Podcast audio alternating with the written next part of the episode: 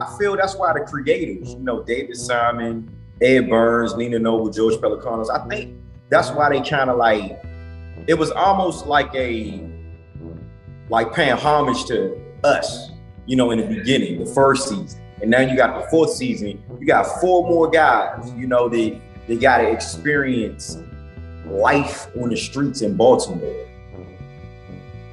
Hey, everybody, welcome to this episode of The Wire Stripped. I'm Kobi, And I'm Dave.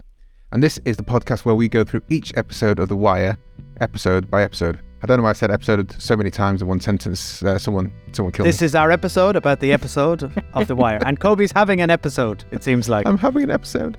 Uh, so sorry, this episode of The Wire is called uh, Back Burners. It's episode seven of the. Now I'm just hearing episode again and again and again.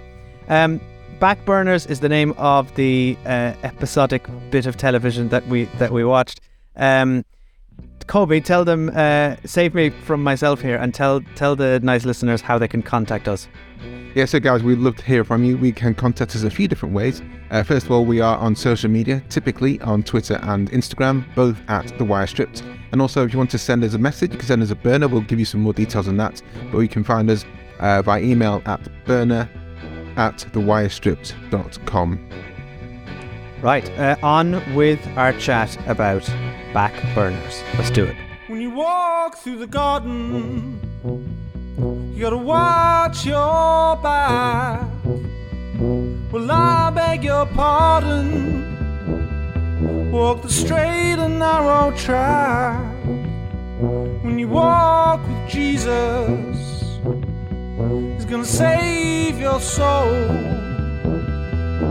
Just gotta keep the devil way down in the hole. He got the fire and the fury.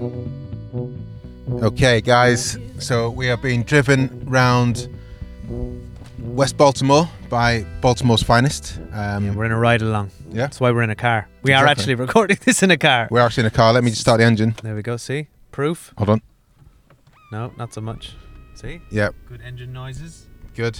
This Yeah. is not just uh, producer Tom with his sound effects. This is actual in mic Yeah. noise. It's the, I've gotta the turn it off length now. we go to to immerse ourselves in this show.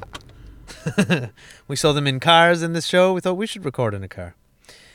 So let's uh let's kick let's kick off uh, in prison with the cold open. Well, why right? not? Yeah. Yeah.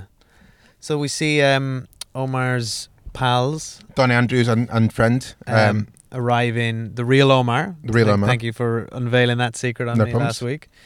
They um they come in with a lot of reading material. they come in with the yellow pages. Do you have the yellow Yeah. pages in the states? the States. The white pages. The, the yellow pages doesn't exist anymore because people have the internet. yeah. But um, yeah, Let us know at the wire stripped on, on Twitter. Do you have the yellow pages, America? Um, and uh, yeah, a lot of big, a lot of big books, a lot of reading material. It gets Mhm. boring in prison. You need a, li- need a lot of reading, um, and you also need to strap them around your body so you don't get stabbed. so you don't get shivved. It's Yeah. in prison. That's what you call it. Shivving. Sorry, shivving. Yes, Yeah. of course. Um, Which, as a sideline, uh, as we're both fans of Succession here, is one of the f- most fun things about Succession is Siobhan's name. Siobhan Yes. Roy is her. she's a, she's a she's blunt. called Shiv. She's a blunt, sharp instrument used to, to gut people. Um, so uh, pretty awesome little opening. It is. Yeah, you don't get a lot of action in The Wire. But this was an action scene. This was an action scene, and it's it's it's fucking horrible, actually, isn't it? He goes into the, they go into the canteen. Some guy steps up um, in front of him in the queue, produces a shiv, and Omar bin Omar, you know, turns it on on the other guy and sticks the Yeah. shiv between his legs. Doesn't go for the kill no because I think it's a smart move because he doesn't want any retaliation and he just wants to live his send a life. message. Yeah. Also, he doesn't want to actually get any more charge. actually get a murder charge. which is fair enough. when he's in for a fake one. Um, but yeah, and then he, they uh, they hide and say, "Don't uh, don't tell anyone." Don't tell anyone. To But the room. I thought the way where he placed the shiv was particularly painful, like between the guy's legs. Oh yeah, Stab it in, stab it in there what- and up, and he knows what he's doing. ugh. ah. And then he makes a call. He gets a gets his phone call. P- calls in the bunk. Well, why wouldn't you? I'd call the bunk. I call, I want to call him right now. Prison. Bunk, where are you? Can you help us out? The um, so this is a great little callback here where Omar pulls out his um his get out of jail free card that he got from uh, testifying against Bird all those years ago. But yeah, but I mean, before he pulls out the get out of jail free, well, he does that, and Bunk's like, "No, what are you talking about, Yeah. mate?" Because he's like, "I know you didn't. You, I don't think you killed." That was for a light felony, my friend. It was exactly. I think that's how Monopoly works. The get out of jail free card isn't for. it's not for first degree murder. No, it's not. Yeah, of a civilian. But I'm not sure you can actually do that in Monopoly, so that kind of makes sense. Just white collar crime. Yeah. Um, yeah, but Bunk's like, no, don't be stupid. But then, and explains that I know you didn't kill this one person, but you've killed others. yeah. And he's about to walk away, but you know, first of all, Omar says, "Man got a code," and one of the best ways he said, you know, Tom insert that here because I'll never get the way Michael K. Williams delivers any of his lines because I'm just no good as an actor. But you're giving him a free walk right now, though, ain't you? A man got to have a code. But then he steps up and says, "Look, if I didn't kill him, someone else did, and they're the ones walking around." And Bunkin is like, Uh, that's what gets "God Bunk. damn it!" Bunk can't stare an unsolved mystery in the case. No. He's comfortable with leaving Omar Rott in prison, Yep, but he's not comfortable with an with unsolved having crime. someone get away with murder, lit- No. literally. And I think this is great because this is what drives uh, uh, Bunk for the next couple of episodes. Is this like, okay, you're right. It's not Omar. If it was Omar, fine. But I need to. I, I need to. God damn it, solve the crime properly. Yeah, he's a dog with a bone. And this He's- thing, yeah, go on. He- I was just going to say, he once he sees an injustice, he doesn't Shy away from it. doesn't shy away from it. and this i mean to the detriment of every not to the detriment of him but to the detriment of the of his other colleagues when he's when he's trying to turn a murder that's in the black pull it back to red everyone's pissed off with him Yeah, which is like it's so counterintuitive so i know there's a dead person and we've got a name next to it and you know if we leave it there it'll be fine but at the same time it's not right and everyone else is like fuck it man let's just go home let's just go have a drink it's fine but we're seeing, you know, the, we're seeing the ground level effect of the Comstat. Uh, Yeah, right of the Duke of the and stats, that's true, yeah, yeah. Right, that's that's basically it because they're all under intense pressure Mm. to drop the crime rate. yep They're all under intense pressure to reduce the, the homicide rate, to solve the murders that are coming in, because they it looks bad to have unsolved ones on the wall. So yeah, it is. It's counterintuitive when all their objectives and targets are based around one thing, and they it's it's easy and it- and tempting to find the easy solution, and they have a solution. They have a clear. They have a witness who said Omar. Yeah. There you go. Done. dead Mystery person. solved. Yeah. um, and Bunk, uh, such a good guy. So Bunk is not popular No, for doing everyone, everyone hates the Bunk. the right case. thing. We we love the Bunk. People on homicide hate the Bunk. Just to just to clarify. my wife met me on the porch in Baltimore, and her eyes were really wide, and she was like doing shoulder and head, nodding her head. You're listening, of course, to the voice of Mr. Freamon himself. This is Clarke Peters. you know, she wasn't talking. She was, but she was signaling me that signaling me that something was going on in the house. And when I walked in around my dining table, there was little Mel. There was there was Donnie. Um, there was six OGs. I mean, the real OGs. Out of that conversation came. Uh, they, there was a place called the Royal Theater, um, which was on, which was one of the black theater, which was the black theater uh, coming through on the East Coast, where Stax would have like their shows and Motown would have their shows, and all the black comedians, you know, would would move through. It was like the Chitlin circuit. But uh, one guy said, um, he said, yeah, every time um, Smokey Robinson came through here, we make sure he has he left with a suit, whether it fit him or not.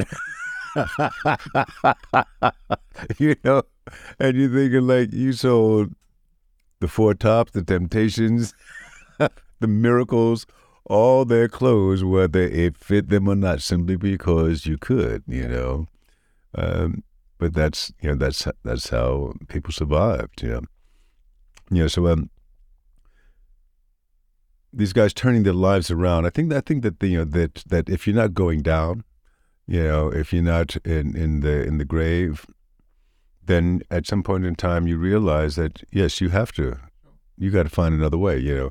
And um, like little Mel was was a taxi driver. And tha- and that's one thing that David Simon also talked a lot about to me, not just for the BBC story, but um, over the years about how you know he was writing people when he was writing characters in The Wire. He often was right was thinking about specific people. This is Eric Deggans. He's the TV critic at NPR. He never worried about writing a stereotype or writing something that was inauthentic because he was writing about people that he had encountered as a police reporter working over 10 years working uh, for the Baltimore Sun. Um, and I think that's why most of the characters feel authentic um, because you can tell he's not just he's not just making them up. But but it is interesting to look at the cast of The Wire and see, you know, British actors, um, local actors, um, actors who were not on Hollywood's radar screen and just needed a showcase to show what they could do. Like that was ninety percent of the cast, where, where those was that mix of uh, of performers, and then you had a couple of people like Amy Ryan who kind of snuck in there, uh, who uh, uh, who were traditionally successful in Hollywood, but uh, but managed to to be down with the wire too. we supported Ed Burns and David Simon from the beginning only because they actually worked the streets of Baltimore. You're listening to Armando Cadogan Jr. He's the actor that played Bubbles' tormentor.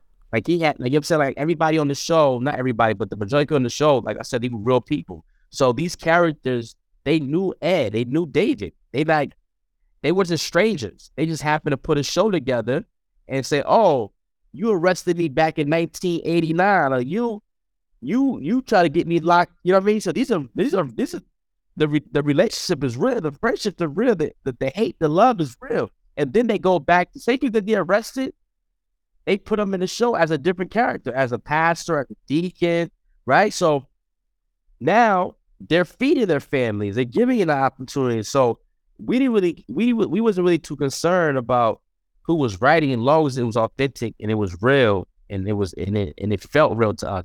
And uh, and and again, our split wasn't our split wasn't uh heavy on writing. Like it, it was good writing, but we were able to do a lot of improv to the script. You know what I'm saying? That helped with the audience. You know what I'm saying? People knew like, oh, these motherfuckers is from the city. Like these, like these, if these people look like us. You know what I mean? So it, I always, I always say it was a, it's all, it was super polished. It was like a reality show, but like super scripted, super polished in a way where like, yo, I know all these people. You know what I mean? Like we all kind of knew each other. Um, and I mean, just to round this off in homicide, we see um, on the other side Freamon giving Greggs some advice about the Braddock case and the witness, which is, which has initially caused some conspiracy, con- some controversy, I should say. Um, and Freamon just says, "Yeah, just you know, go and ask for a meeting." And in the meeting, we have Maurice Levy. They agree- Mm, yeah, great to see him again. it's always great to see him. Is Yeah. you know, we talked previously about shit eating grin with with, with Clay. Levy's got a fantastic one. Got it. They're very alike. Yeah. um, and and they, they you know have they agreed to have a, a polygraph test. Yeah, this is interesting, the whole polygraph thing, Hmm. isn't it? Because we kind of get the, you know, Levy is just basically doing it for fun. Yeah, he doesn't. He, he knows the game. He Yeah. doesn't give a shit. He's not worried. um, the and, and he calls it correctly when Kima comes back from the hall. Yeah. And uh, that is basically told it could go. We could swing this either way, and You she call it. is pissed. Yeah, She's like, "This is what is the fucking point of this, this thing?" Um, which is fair enough. well, and it's kind of well, we learned that it's just for leverage, right? So basically, you you scare the the person under the test. And I'd like to know more about that because I, I, obviously we, as as avid TV viewers, the polygraph test is either don't worry about the polygraph test, you can break it, you know, you you'll be fine, you just know how to rule it. To some cases where I know it's been used categorically as like a defining piece of evidence. So I Yeah. don't know, I don't know where in the scale this is.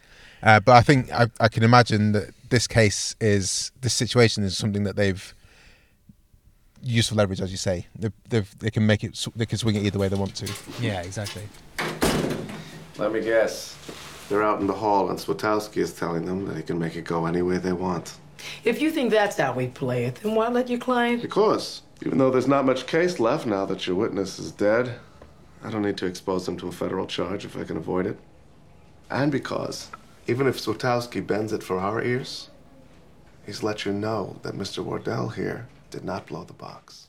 The reason I went back to there, Dave, is because we bring back Ilene Nathan, who's the one that gave Bunk and Omar the get out jail free Oh, card. yeah, there's a nice little transition between the It two is. cases here, Yeah. isn't it? 'Cause I he, he grabs her on the way out. Then, Exactly, yeah. yeah, yeah. And she basically says what Bunk says, like, "That's are you joking? Are you having a laugh? That's murder." uh, get out of town, man. Um, so Bunk kind of says, "Okay, but just move, move my boy out. He's in danger. You owe him that much." Yeah. which is fair enough. So she gets him to safety. She gets him to a different facility. Which is all we want. Which is all we want. Yeah, but I uh, but I fear that he's got enemies all over every prison in the in the country. Would I, be my yeah, fear. Yeah, I'd, I'd be very. Yeah, he needs to go to a different state. Where is like yeah, Pennsylvania, DC, Exactly. New York. You know, get, him out, of get out of state. Get him out of Baltimore. Right, as you all know, we do have a Patreon page at patreon.com forward slash the wire stripped. But we now have another way you can help us out and the Ella Thompson Fund. Yeah, so if you guys are listening on Apple Podcast, you can subscribe to us um, to get a lot of the same benefits as a Patreon account, but it makes it easier if you want to help contribute to the lovely people at Ella Thompson Fund, who, just to remind you, I'm sure we've said a few times this episode already, but they help support underprivileged kids in Baltimore in the way that Cutty did in The Wire. Uh, yeah, so you can get access to our episodes early. You can get access to our full uh, interviews uh, with the cast and crew, uh, including our extended interview with uh, David Simon. No adverts on there as well. And also, Basking in the Glory, they help helping out a lot of lovely people in Baltimore and the kids there. It's simple. If you're on Apple Podcasts, scroll up the feed now, and there's a button for you to click on, and it costs less than the price of a coffee every month to support lots of lovely people. So Kima, um, the polygraph doesn't wash, but she kind of reads between the lines of this uh, of this um, key suspect. When, and also, it's kind of obvious when he says he was my relative and I wouldn't kill him. Which is fair enough. You know, which is fair enough. And and she believes him. So she goes back to the to the crime scene of the the Braddock case, the the, the witness case, and does um, an awesome police move, which was reminiscent of the McNulty bunk Fuck, fuck scene. scene, I, wasn't it? I thought so. I think this is just chef's kiss. Beautiful. Yeah, Absolutely beautiful. Because again, not a, it's all visual. It's all very easy to follow. Yeah. You know, It is. It's very like well told. It's kind of like the the fuck scene. Even though the, you know, every iteration of the word fuck was used, there's no other there was no other words being used really to say, um, oh yeah, looking over there because that's gonna that means the bullets come from over here. Yeah. They just communicate it via almost like grunting, and Kima. It's all, it's like a silent movie. She just pieces it together like that. She sees the steps, works it back, and everyone's with her at that time. It's a brilliant scene. Yeah. I was about to suggest that Tom drop it in, and then I realized the stupidity of doing that on a podcast. Drop in a silent scene, Tom. let's uh, let's watch that scene together, why don't we? but then later, but then later, we do actually get a scene where she describes in detail what what, happened happens, yeah. to to Norris for the uh, for the viewers who didn't pick it up. So so yeah, it was a bit. It was kind of it was a tragic stray bullet from somebody casually shooting in their yard with a potato as a suppressor for target practice, right? Fucking idiot. It's America, man. Got to.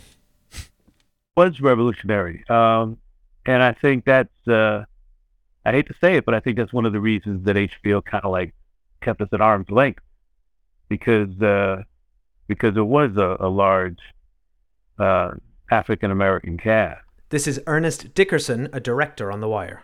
It wasn't the typical show. And, uh, and I remember hearing that a lot of executives at HBO had problems with it because it wasn't the kind of show you could just like tune in any moment, any time, and know exactly what was going on. It was a it was it was a show that was like a book. You know, you had, it was, and you know that had only previously been seen in the UK shows, in English shows. You know, where you had a, a serialized version of one story that goes on for an entire season. That was that was new in America. Now everybody's doing it, but The Wire was the first one to to have that serialized uh, storytelling where you had to watch it from the beginning all the way through to know exactly what was going on. And so that, you know, made it problematical. I think that's one of the reasons why, even though now everybody considers it one of the best shows ever made, it, we never got a we never got award nominations. You know, we never got Emmy nominations. Uh, we should have, but but you know, the show was really kind of considered that show with all those all those black people on it. You know, so it's kind of like in the ghettos of television. Uh, and uh, that's the way we were treated, even to the point where, from one season to another, actors didn't know if the show was going to get picked up for another season. Um, Sonja Sohn and my wife became like they they still are tight, uh, really good friends. And I remember seeing Sonja, and she was doing auditions for other shows, and she was saying, "I got to do auditions. 'cause I don't know if the wire's going to get picked up. I don't know if we're going back for another season." And she was kind of like in a panic situation. You know, she had to work. And then finally, or almost like the last minute, you know, you find out, okay, the show's got picked up for another season. So it was almost like it was almost like HBO was ashamed of us. You know, they were ashamed that this show with all these black people on it was so popular and was uh, pressing so many buttons. But still, you know, they they refused to put us up for awards. They refused to to sell the show. Um, you know, it, it was it was a show we were proud of, but HBO wasn't so proud. So, like I said, guys, um, at the top of the show, we said we're in a car and a ride along with Carcetti. And uh, out of interest, it'd be good to know if you ever actually believe that we're at the location we say we're at. We are. Are you calling us a liar? Are you calling us liars? I I know we're telling the truth. I just want to know if the listeners. We're in Baltimore right now. Exactly. Driving a police car. Exactly. That's where we chose to record this podcast. Yes. Okay. Yeah. So, just if you believe us, let us know. Social media, or you know. We do exactly what they on- do in this show. so Carcetti's going for ride-alongs because he's uh, he's checking in on the all, all the police, and he's um, he uh, gets involved in a in a or is called to a shooting uh, where he sees Daniels in action. Daniel's being badass. Yeah. And this is reminiscent of the scene in the first episode where Rawls was a badass. Um, yes, yeah. Because he just he just steps up and Daniels is standing tall, just just owning the scene just by just by speaking on his phone. He, he's commanding the scene, Yeah. exactly what to do. He's like he's like someone in the West Wing who just shouts off six, seven orders Yeah. while walking around. Or someone in an ER like- saying, "I need these things before we get." Yeah, yeah, it's that exactly. kind of thing. Just like Gotta cordon off this. Uh, I need a search perimeter around of a six block radius, and uh, I think- give me ECI down here. Stat. if you just stand in the corner speaking jargon, people are going to like he knows something. Yeah, that's why I have my job. What? It's what I get paid for. Speaking jargon. yeah, yeah, yeah. I just walk around saying jargon to people. and the people like Yeah. Carcetti just stand and go, "Who's that guy?" um, but, I mean, That's how you get promoted. well, absolutely, as we'll see. That's why we did the, the new show. That's why we went back for six episodes on when we own the city, which is, um, I'm really useless to anybody who thinks you can adorn uh, policy with a single or singular slogan and win. This is, of course, the man himself, David Simon, the creator of The Wire. You can't be tough on crime. You can't be hard on drugs. You can't fill the prisons. You can't back the blue. You can't do any of those things and have police reform. Nor, nor can you pretend that you can just park the, the radio cars and abolish the police or defund the police as an entity and replace them with uh, you know a cadre of social workers. You know, I'm sorry, not not in a country that is as um, fundamentally um, divided economically and and has uh, um, the vulnerabilities that you know is, is well by the way gun saturated as the United States is, and expect um, uh, peace to break out because you've put well-meaning people on, on the corners without the powers of power of arrest or the power of subpoena. Um, those phrases on either side, uh, abolish or defund or back the blue or thin blue line, are destructive. And, and, and nobody who's, who's spouting them is going to ever contribute to a, uh, to a actual reform. Somewhere between those two things uh, is the nature of what reform has to be. And I'm convinced after covering this stuff for uh, 20 years as a journalist, and then you know, after continuing to to attend to it to make the television stuff shows, I'm convinced it's about um, it's about changing the mission. It's about changing the police mission. Um, at the top of the scene, obviously, we were talking last week about how Carcetti won the election, but he doesn't seem that happy about it. And he has a chat with one of the previous mayors and goes, Mayor, why didn't you run again? And the other mayor's like, because it sucks. It sucks. Here's an analogy. Here's a story It's a which is definitely real and happened, in which I ate piles and piles of human feces. Um, yeah, this is kind of a, it's a it's a fun uh, it's a fun scene. It's a fun little anecdote because Mm. I think Carcetti's on the hook like we are. And we're like, where's this story going? And then as soon as he starts eating shit, you realize it's just a big metaphor. Yeah. Um, Which I can completely believe. And a fair one, I think. I would never want to be in that position.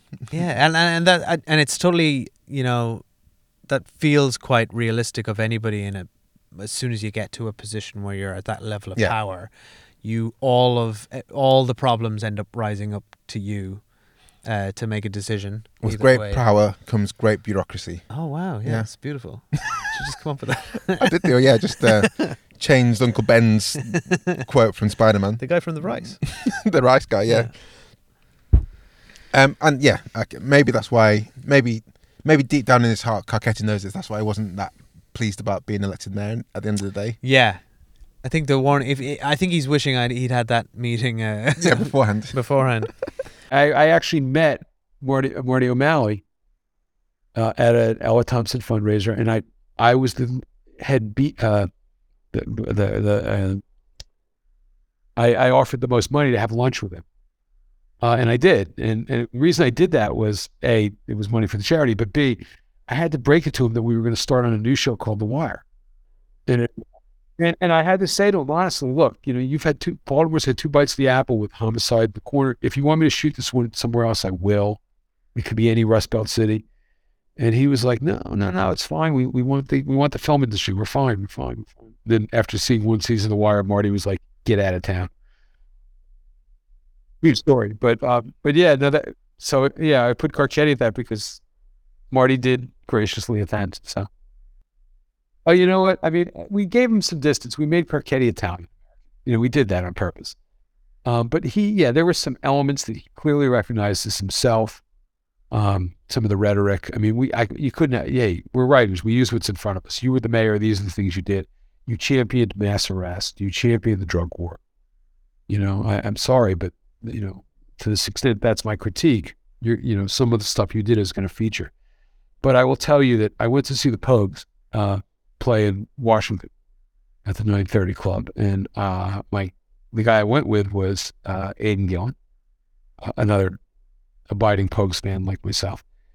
And we're standing there, and the, you know, Streams of Whiskey starts playing, and I look over uh, to see who's here at the at the next chair over, and damn if it isn't Marty O'Malley. I had the great joy and pleasure of introducing you to Aidan Gill, and uh, that was the coldest handshake, the coldest handshake you've ever seen. He tells a good story about a, a silver or gold or some very, you know, ex- grand bowl of shit. Yeah. You're listening, of course, to the man that brought Carcetti to life. This is Irish actor Aidan Gillen. I remember being surprised. I, remember being surprised by it because uh, I think generally you got your scripts. You know, sometimes you'd get it. You know, the couple of days before or whatever. It wasn't ever too far in advance. In, in, in advance, and it was maybe that one. You know, I just got it the day before. It wasn't until we were actually shoo- until we were shooting the scene and the guy was telling me the story. Um, was I really fully comprehending what uh, you know the life of a an elected representative may in fact you know be when you get to where you think you want to be. Um and it was a, a kind of a, a, a revelation not just in you know storytelling terms or character terms but just for me generally in my understanding of politics because the way he told it and the way it was written was so uh, truthful that I it was a, a very pivotal moment I thought for Carcetti um I certainly it's, it certainly is one I, I remember and it, uh, and one as a you know great realization to him that like your job is now dealing with you know everyone's shit basically. Let me tell you a story, Tommy. The first day I became mayor, they sent me down at the desk, big chair, dark wood, lots of beautiful things. I'm thinking, how much better can it get? There's a knock at the door in the corner of the room, and Pete comes walking in carrying this gorgeous Seif silver bowl, hand chased. It was this big. It's from the unions, he says. So I think it's a present, something to commemorate my first day as mayor. He walks over, puts it on the desk. I look down at it. It's disgusting. I say, what the hell is this? He said, what the hell does it look like? I said, it looks like shit. well, what do you want me to do with it? He says, eat it. Eat it? He says, yeah. You're the mayor. You gotta eat it. So, okay. It was my first day. Pete knows more than I do. So I go at it. And just when I finish, there's a knock on the door. And in walks Pete carrying another silver bowl. And this one's from the Blacks. This too? And he nods. I start eating, and when I'm finished, there's another knock and another bowl. This one's from the Pollocks. Then after that, one from the ministers. And you know what, Tommy? That's what it is. You're sitting eating shit all day long, day after day, year after year. When I realized that, I decided being a downtown lawyer and seeing my family every night made for a fine life.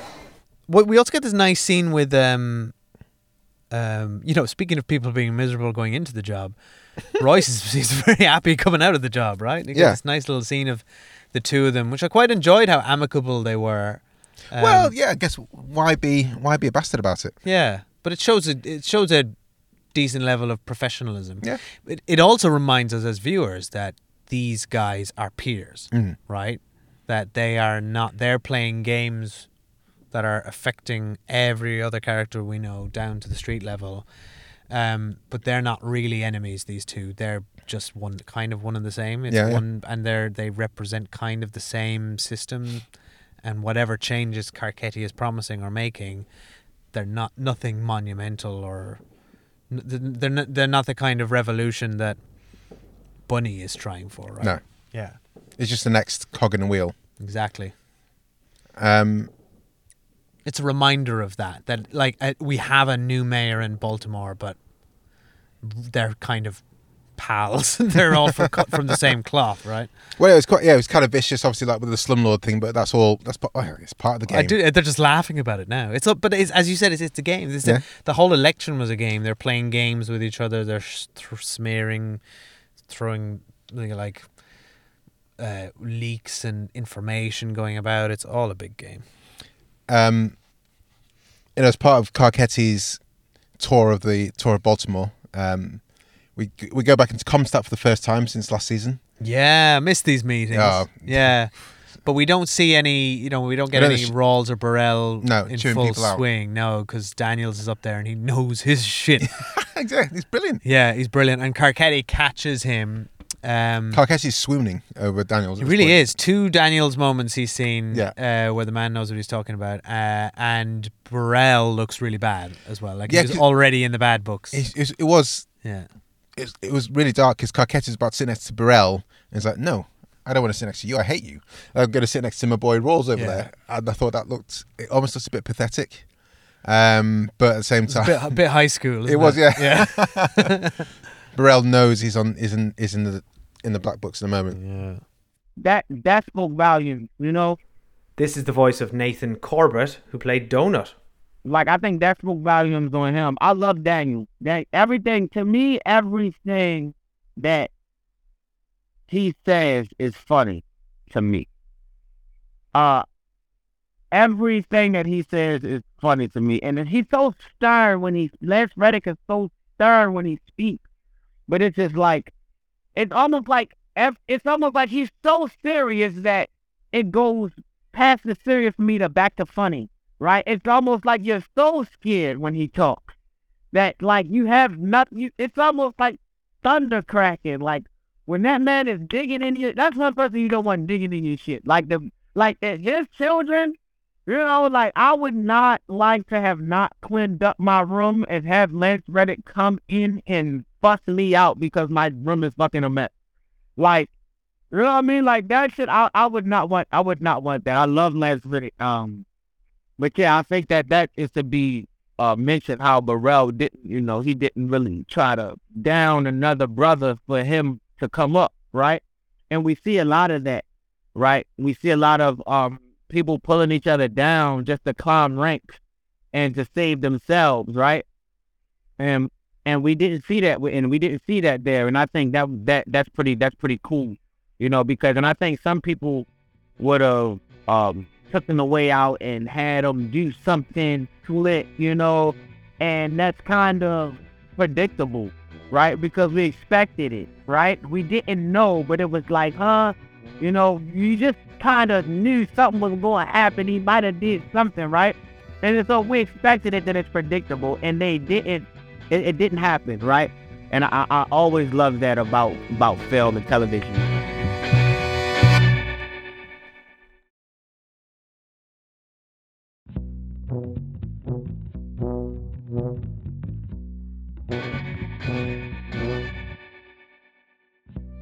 Kobi and Dave, lovely to hear your dulcet tones again. Welcome back. Uh, Brendan here, Wire super fan. I must have watched it 15 times at least. I think season four is so special because it's almost a prequel to the entire series. You know, you, you see this play out, with the exception of Namond, you see who's going to turn into who. You know, the, the roles that are laid out for those children are unchangeable, and it's what's so heartbreaking. And in the other series, it's all cops and robbers. You know, it's all big time drug pushers and you know the dock workers and all. it's it's alien to us. But I think why season four really hits hard is because you can relate to the kids that are just destined to be who they're going to be, um, and there's very little you can do to change it. And we've probably all known people, maybe obviously not in the Baltimore slums, but we've all known people when you see them in difficult families and stuff, and you think, you just know how that's turning out, and it's only going to play out one way. Anyway, uh, welcome back, boys. Thank you very much for sending in that burner message. If you want to drop us some audio on our burner phone, head to at the wire stripped uh, on any of our social channels, and you'll see the the number for our uh, for our burner phone there, and you can just send it via WhatsApp, or you can just send it uh, as an audio file to burner at thewirestripped.com. We have a Patreon account. We can find us. We are patreon.com forward slash the wire stripped or go to patreon.com and search for the wire stripped. And the reason is we have a fair few perks, and one of them is you get priority burner access. You see the segue there from the burner to talking about the Patreon. Oh, seamless, seamless. Absolutely. Um, and we have a few other perks. Uh, Dave, do you want to tell them about the other perks? Yeah, so you can get uh, early access to our episodes, so you get the, to hear them a week before everybody else. Yeah. Uh, you also get uh, the full length interviews that we do uh, with the cast and crew, and we're going to be posting a different one every month. Uh, and for upcoming interviews that we do, uh, we will be taking questions uh, from people in the Patreon and submitting them to the cast and crew members directly. Yes, absolutely. And all of the money, that's 100% of the money that we um, get from the Patreon goes to supporting the Ella Thompson Fund, which is a charity supported by the cast and the crew of The Wire. Yeah, and it's an amazing charity. They basically uh, provide recreational opportunities to, to children in Baltimore's neighborhoods uh, that, that need it most. Finally, because things are shifting around, um, Rhonda Pearlman, who previously was like pissed off at, at Freamon for, for trying to list all these subpoenas um, right at the time of the election, actually gets rewarded for it in getting promotion. Yeah. I like this idea that, you know, maybe you can make it, you know, maybe you can try and make a difference and ruffle some feathers Yeah. and be rewarded for it. Yeah. It doesn't always work. McNulty in the boat. but it depends on who's looking on looking on with on with it. Because if you're in a Daniels Rhonda relationship, if you're doing the right thing, you both get rewarded. Maybe no one else in the Y gets rewarded for doing good stuff. yeah, like- yeah, like yeah. Sometimes, sometimes it's sometimes it's just an element of luck as well. Mm. Yeah, I think the election fell and is falling in both of their favors. Yeah, absolutely. So we get a quick, just one check in with Marlo in, in in this episode, um, and him, and I'm really enjoying him and Prop Joe's burgeoning relationship. I'm just loving Prop Joe massively. Yeah, he's so good in this season, such isn't a, he? Such a, an amazing guy. His, his his glasses, the way they're perched, the way he just knows things. He never raises his voice. He just commands respect. Not really from Marlo. Marlo's still kind of sounding him out of field, but Yeah. but you But he's he- wise. He's wise, and I think the fact that Marlo is getting his counsel shows that he knows there's something about this guy. Yeah. And his counsel in this case is like steal the camera. it's such a good move, Yeah. right? So he's like steal steal the camera. If nobody comes, it's FBI. Yeah. If they come knocking, then you know it's the locals. and then we'll deal with it. Yeah, exactly. And yeah, brilliant. it was a super connection and um also my rest in peace to Prop Joe. You know what I mean, Robert Chew. That was um he was also a teacher of mine. Um we used to do study and um he used to like show me how to backhand read it. Like he was like, Don't go into it this way, try to go into it this way. Always make sure your facial expressions are kind of like on point because they are casting people picky. I just learned so much from him. You're listening to Anwan Glover, who played Slim Charles. when we actually would get on set before we had run our lines, we'd talk about it, and he was actually I, he had a, a awesome eye. He'd be like this. So we're gonna be in the TV shop today, and one, and I think they're gonna probably come here. You get your POV here. You come and they come across here. I'm like, oh, so I'm learning on the fly, but there's like, you know, and he just was just brilliant because he spoke all these different languages. He taught the kids as well. And he was just this guy that always had something like to say. He never was that one to just sit quietly. He looked like this guy, that character, but he always was talk to you. And I learned so much from him. And it was just like we were in that character, but when when they say cut, he was this smart guy because he was super smart on the show and he was super smart in person. The fact he's lost the camera and Marimow is the boss, rightly so, Herc is scared he's going to you know lose his job. Yeah. So he does what he always does and goes to Goes to the Carver. smart part of his duo, Carver, to look for advice. And Carver then sort of offhandedly remembers um, Randy and thinks Randy might be able to um, help him Yeah. uh, cr- uh, with a lead. Um, and then I love this. This is an interesting little moment here where Carver realizes that he forgot to phone uh, Bunk Mm. about the lead on the Lex case. Yep. Um, and then he leaves a message, and uh, is it Crutchfield? Um, the who's Yeah, angry yeah. at Bunk for for um for taking for for For t- for trying to do the up right his thing. Omar. Yeah. yeah, he's angry at Bunk, throws the message away. So I think this is such an int- it's two interesting moments where you realize how fallible Mm. um, bureauc- bureaucracy is, um, where you've got a crucial bit of information that could solve a murder Yep. that, f- in the first instance, was just absent-mindedly forgotten to be passed on by Yep. somebody who is a good police officer but is probably just overworked and uh, and in the second instance was actively thrown away by a police officer for some petty for, for some petty reason because his one of his colleagues was trying to unsolve his murder correctly right it's frustrating Sake. For fuck's sake. What does he say? Fuck bunk as he as he screws Yeah, at the piece of bunk. yeah the piece of paper. no you're not fucking bunk you're fucking you know this lex's unsolved mystery Yeah.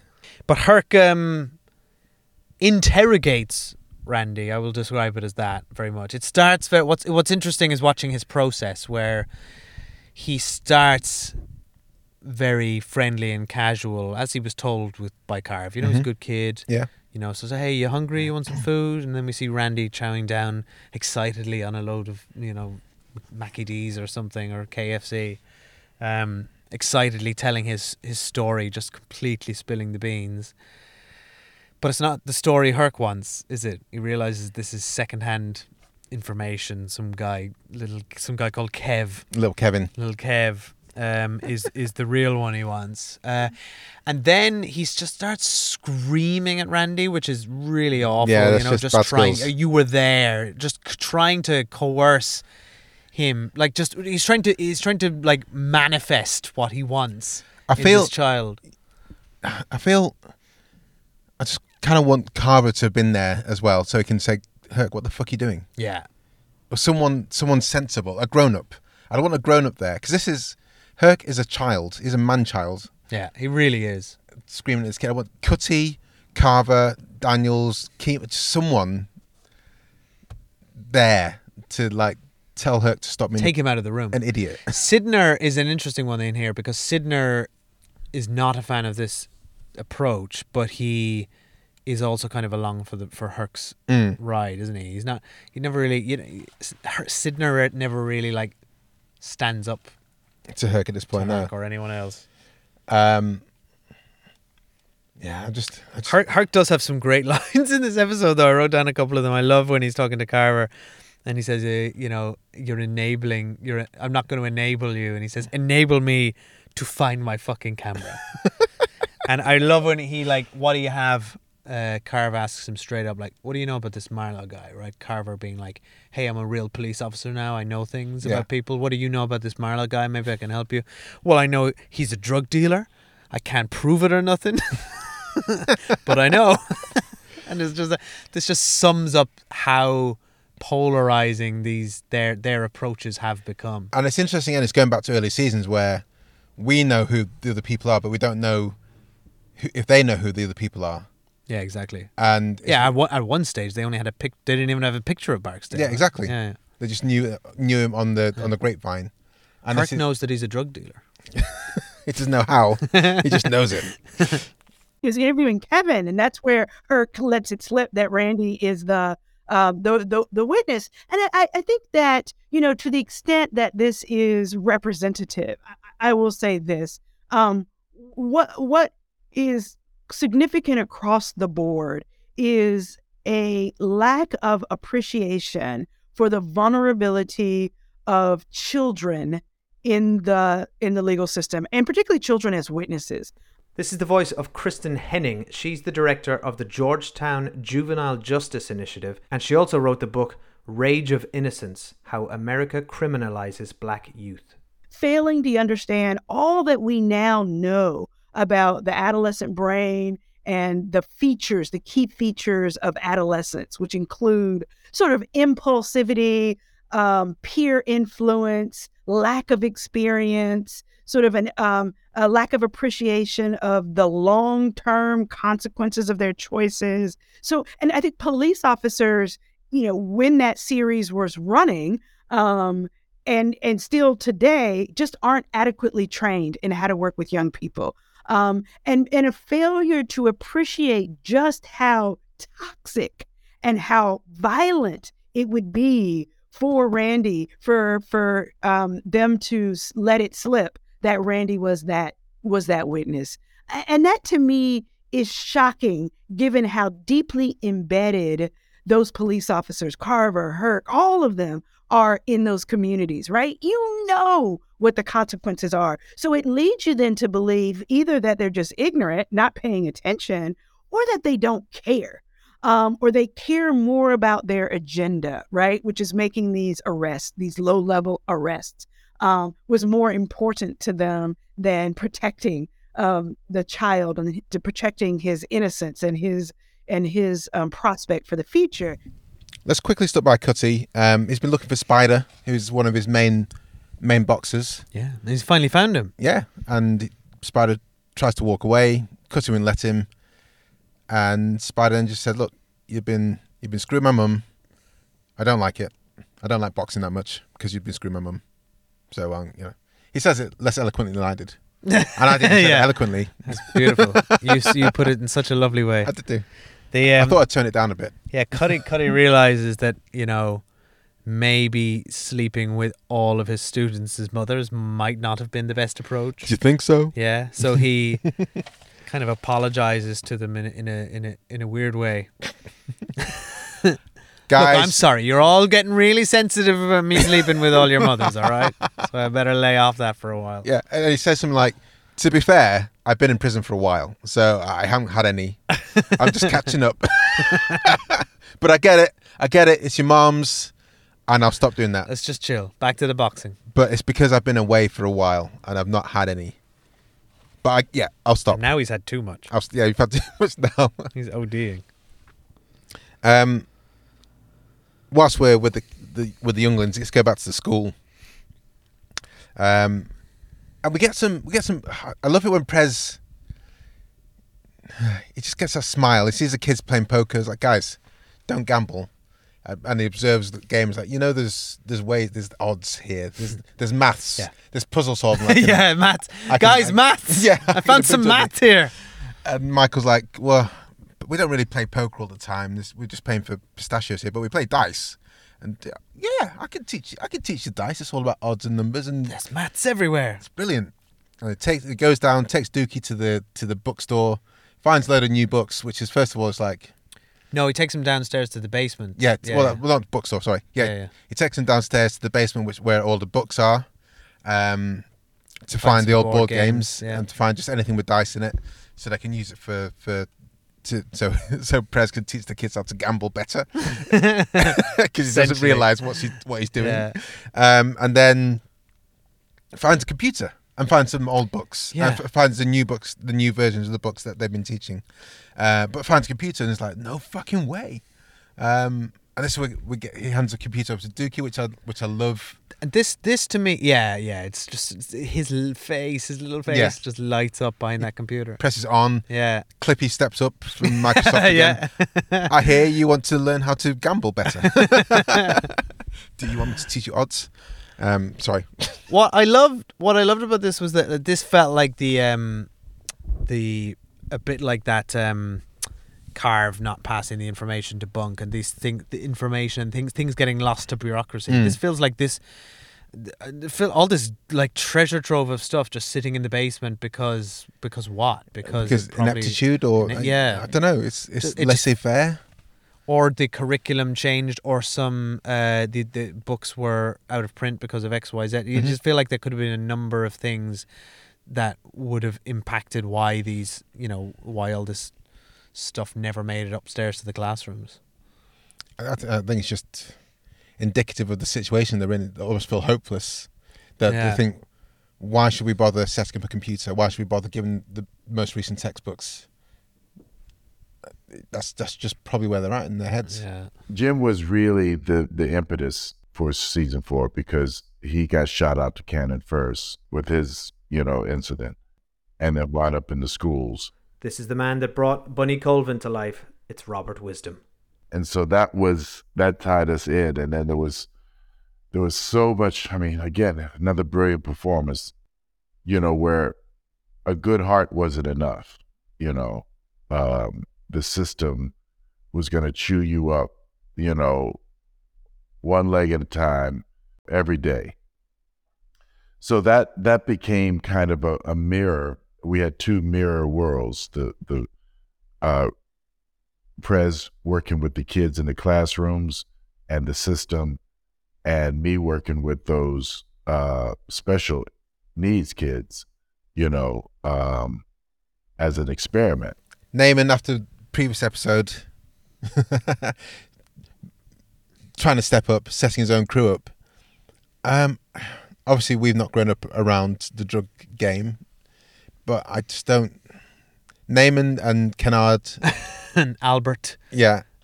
Um, It's not- they're not a very intimidating crew, Donut. are Yeah, I, I just don't. Yeah. I don't have they're, much. They're, they're children. Yeah. And then they're, they're they're facing off against this other corner. Mhm.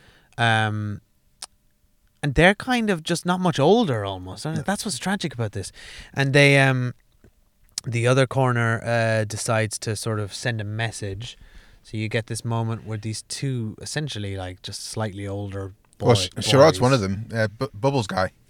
Bubble Oh Bubbles got- yeah, Sherrod's one of them. Yeah, Yeah. Bubbles. So Sherrod's the one that, that attacks Namond. Yeah. Um, and just outside Cutty's gym, and again, Cutty like steps up, stops the fight, and you, you could just see that like Sherrod's wired on something. Yeah. High on, I don't know what. I think it was on coke they were doing It was on coke. car, he was yeah. doing, and um, it's just like fuck. But neither if- neither of them want to be in that situation. No, That's not what's at all. interesting, right? It's just this fight that kind of has to happen because of the rules, because of the game, because corners.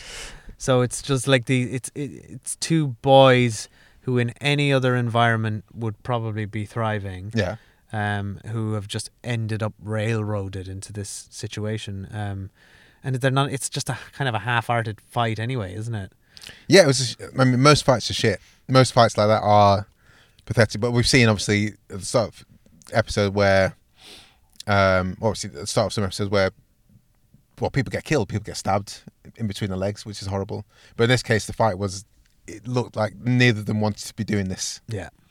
And Uh, Cutty knows how to stop a fight. He yeah. knows how to start fights and he knows how to stop, them. Um, and I think he gives Namond some good advice here. Mm. You know, Well, I said, uh, well, like, that kid's high. You don't know what's going to jump off. anything can happen. Yeah, anything can happen there. Um, and we got obviously staying with Namond quite a bit in this episode. Um, we see him, Namond, and the other guys in in Bunny's separate class. Namond's probably acting up here more so than than we'd we've got to know Namond a bit over the past few episodes, haven't we? And this isn't really his style. He he takes the piss out of people, but he doesn't seem to be sweary and angry here, Yeah, he? Yeah. But we find out that he's you know he's trying to act up more so he can go out on the on the streets so he can so he can be get suspended. Yeah, he's got a job to do. Yeah, he's got a job to Yeah. do. And they wouldn't suspend him. He's like, what? and he pulls such a like sourpuss face. I've never. It looked like he was about to cry. Yeah. It was interesting, man. Those kids, it it just shows, right, like where you what type of environment you're in. Even with Namond living in Baltimore and living in the midst of the chaos, he didn't know the world. This is, of course, the one and only Namond, played brilliantly by Julito McCullum.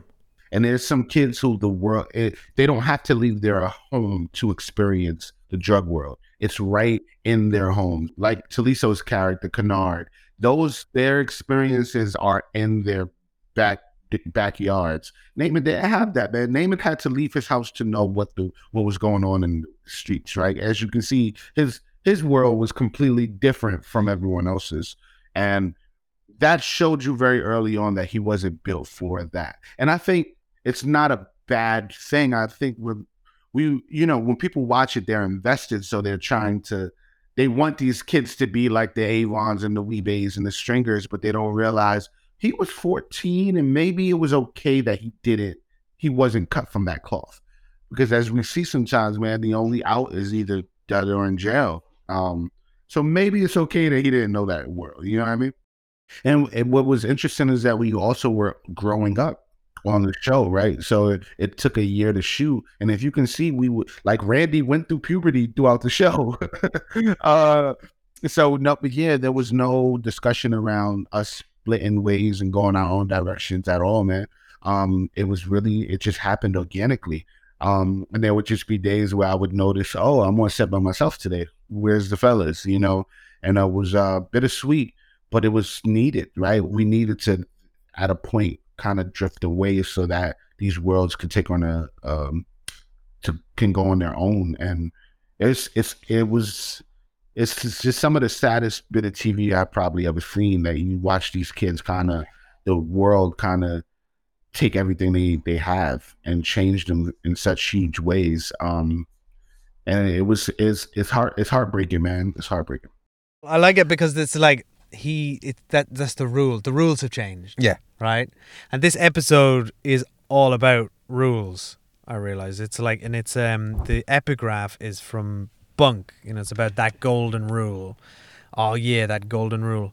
And uh you know, this is all about the game. The game's got rules, but the uh, you know, Omar talks about rules. He's all about rules. You got to have a code. You know, Prez is um, um, breaking the rules. Yeah. Um, By getting textbooks. Exactly. uh, he's using board games which have rules. Um, Bunny's making up his own rules as always. Uh, you got Cutty apologizing Mhm. for breaking the rules um, by sleeping with everyone's mom.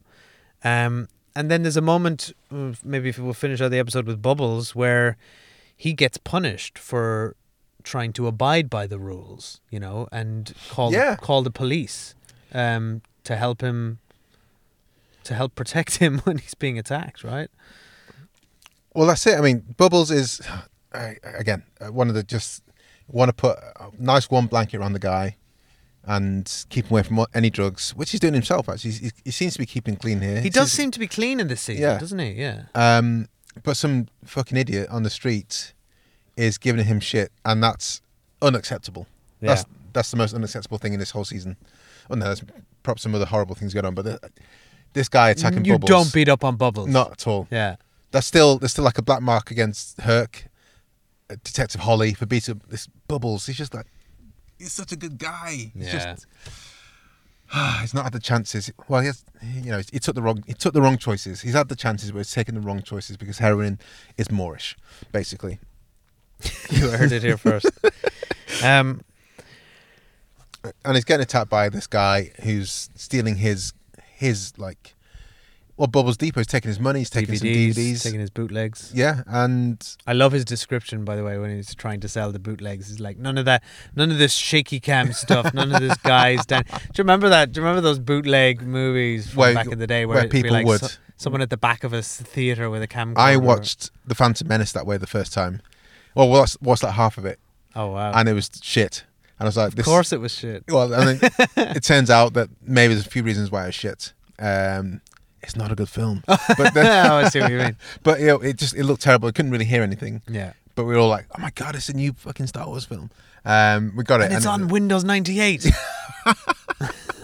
and it's terrible. Yeah, but I remember that it was like genuinely a thing. Yeah. It was never good, though, was it? No, it was a terrible experience. I don't miss piracy. Dave, I don't miss piracy. Um, but what you can tell how how Bubbles, you can tell how Bubbles is kind of struggling with this because he actually flags down a police officer. Mm. He sees the sees the car going past, and I know he's in with Kima and the guys from the MCU, but you still don't really, you know, the impression I get is you don't call the police on someone. Yeah. really, you, you, that just doesn't happen. That's the vibe on the streets. Yeah, but he's obviously feeling that he's kind of boxed in that he, all he can do is call this guy out, and unfortunately, the person that gets out of the car is Officer Walker, who's a bigger dick than the person I who's know. like giving Bubbles shit. It's the worst. Poor Bubbles gets beaten up and then robbed. Yeah. By a police officer in this episode. I mean, that's a hopeless situation. Like, there's no. This is the thing. It's like the rules of the rules that are supposed to exist in society Mm. Aren't working. No. Right? They're not working for Bubbles. And so what- he he's living in a lawless, a completely lawless society. Why is Walker doing this? Uh, It must just be a purely power play. Power trip. Yeah. Yeah. He's just getting off on. It- absolutely. He's just going to get stop at the next red light and throw them out of the car. I reckon. Um, I think the police force can attract people like Walker who are in it for the wrong reasons, Mm. right? It was just looking for a trip. yeah, absolutely. Yeah. Officer Walker was just a bad person. You don't rob a homeless man like that just got robbed. Like what type of like that's a different type of wickedry. That's a different type of darkness that a person is living in. To be able to say, I'm gonna be the guy. I'm gonna present myself as the guy that protects people. So you're most vulnerable when you're approaching him. And so now what he is doing is preying on you in your most vulnerable need, in your most vulnerable moment, right? He's not just it wasn't just a guy that was just walking by. He was like, Oh, give me no, it was a guy who needed help. Right? The man didn't just need nothing. He needed help. And you took advantage and you robbed that man. You a wicked man. That's different. It was beautiful, man. It was beautiful, you know. And then uh, developing those relationships off camera with Andre, and um, he's telling me like, "Listen, just go for it." You know, I'm, I'm, I'm, I, you know, I'm already here. I'm, I'm four seasons in. I need you to be. I need you to go for it. and I'm gonna give it to you. So him giving me the green light and him really rocking with me and supporting me in that stage, me being a young actor at the time, like very, very young, uh, I took it. I took the green light. You know what I'm saying? Because it, it, we all wanted each other to grow only because, not only because, but one of the main reasons, this was an all black show. You know what I'm saying? And it was on HBO. So, you know, a lot of times we didn't know if HBO was going to release the budget for the next season or the next season. Like after the first season, the second season wasn't going to come back. They was going to cut the show because the viewership was so low. But David Simon and Ed Burns, they fought. They fought to release that budget and they wrote for five episodes, five seasons, you know? So with that being said, we wanted to support each other. We wanted to let, we knew there was a bigger purpose. And look, it's it, it helped many, many actors. Idris, and, you know, it helped Andre, it helped me, it helped uh, Tristan, it helped everybody who lead though. Like everybody got a got a, a fair chance of growing and, and springboarding from the wire. Um, even though we didn't get no awards, you know, based on the temperature and the texture of, of the academy, but we knew what we did. You know, we knew the impact that we had. And, and look, it's 10 years later and we're still moving. You know what I mean? The, the, like the Sopranos didn't get this. Like, you know what I'm saying? Like, like, like we made an impact for like a real one with real people. You know what I'm saying? So we're proud of it. We had to uh, keep that camaraderie Okay, that's it for us this week. We'll be back next week to talk about season three, episode eight of The Wire. It's called Moral Midgetry, which is a lot of fun to say. Yeah, and between now and then, you can, of course, contact us, guys. We are burner at thewirestripped.com. Uh, that's that's our email address. Um, please do follow us on Twitter and Instagram in particular. We are both at The on those channels. Yes, as, as always, a huge thank you to Martin and Sam from the Song by Song podcast who recorded the cover of Way Down in the Hole that you're listening to right now. Thanks to Simon Devereaux, aka Devz Noodles, D E V Z Noodles, uh, on Instagram uh, for the artwork for this season. A huge thank you, as always, to Obi Joshua uh, for uh, his production support, research, and uh, basically getting us all together and whipping us into shape. Yeah, thanks for the whipping there, Obi. It's been uh, it's been it's been inspiring. And uh, as always, uh, finishing out our fearless uh, producer leader, Mr. Tom Wally, T Bone himself, series Tom. producer, editor, and parent extraordinaire. And shed dweller. Uh, Yeah, he lives in a shed, guys. why not? Why not know that about him? I mean, he has a house as well, but I think he mostly lives in his shed making podcasts. well, that's the dream, isn't it? Well, Yeah. Thanks very much, guys. See you next episode. See you next Bye. week. Producer Tom here. I don't normally make such a late entrance to the podcast, but I used to work in a shed and it was it was very nice, but it was full of spiders. I've got a studio now. It's a studio, guys. Moving up in the world.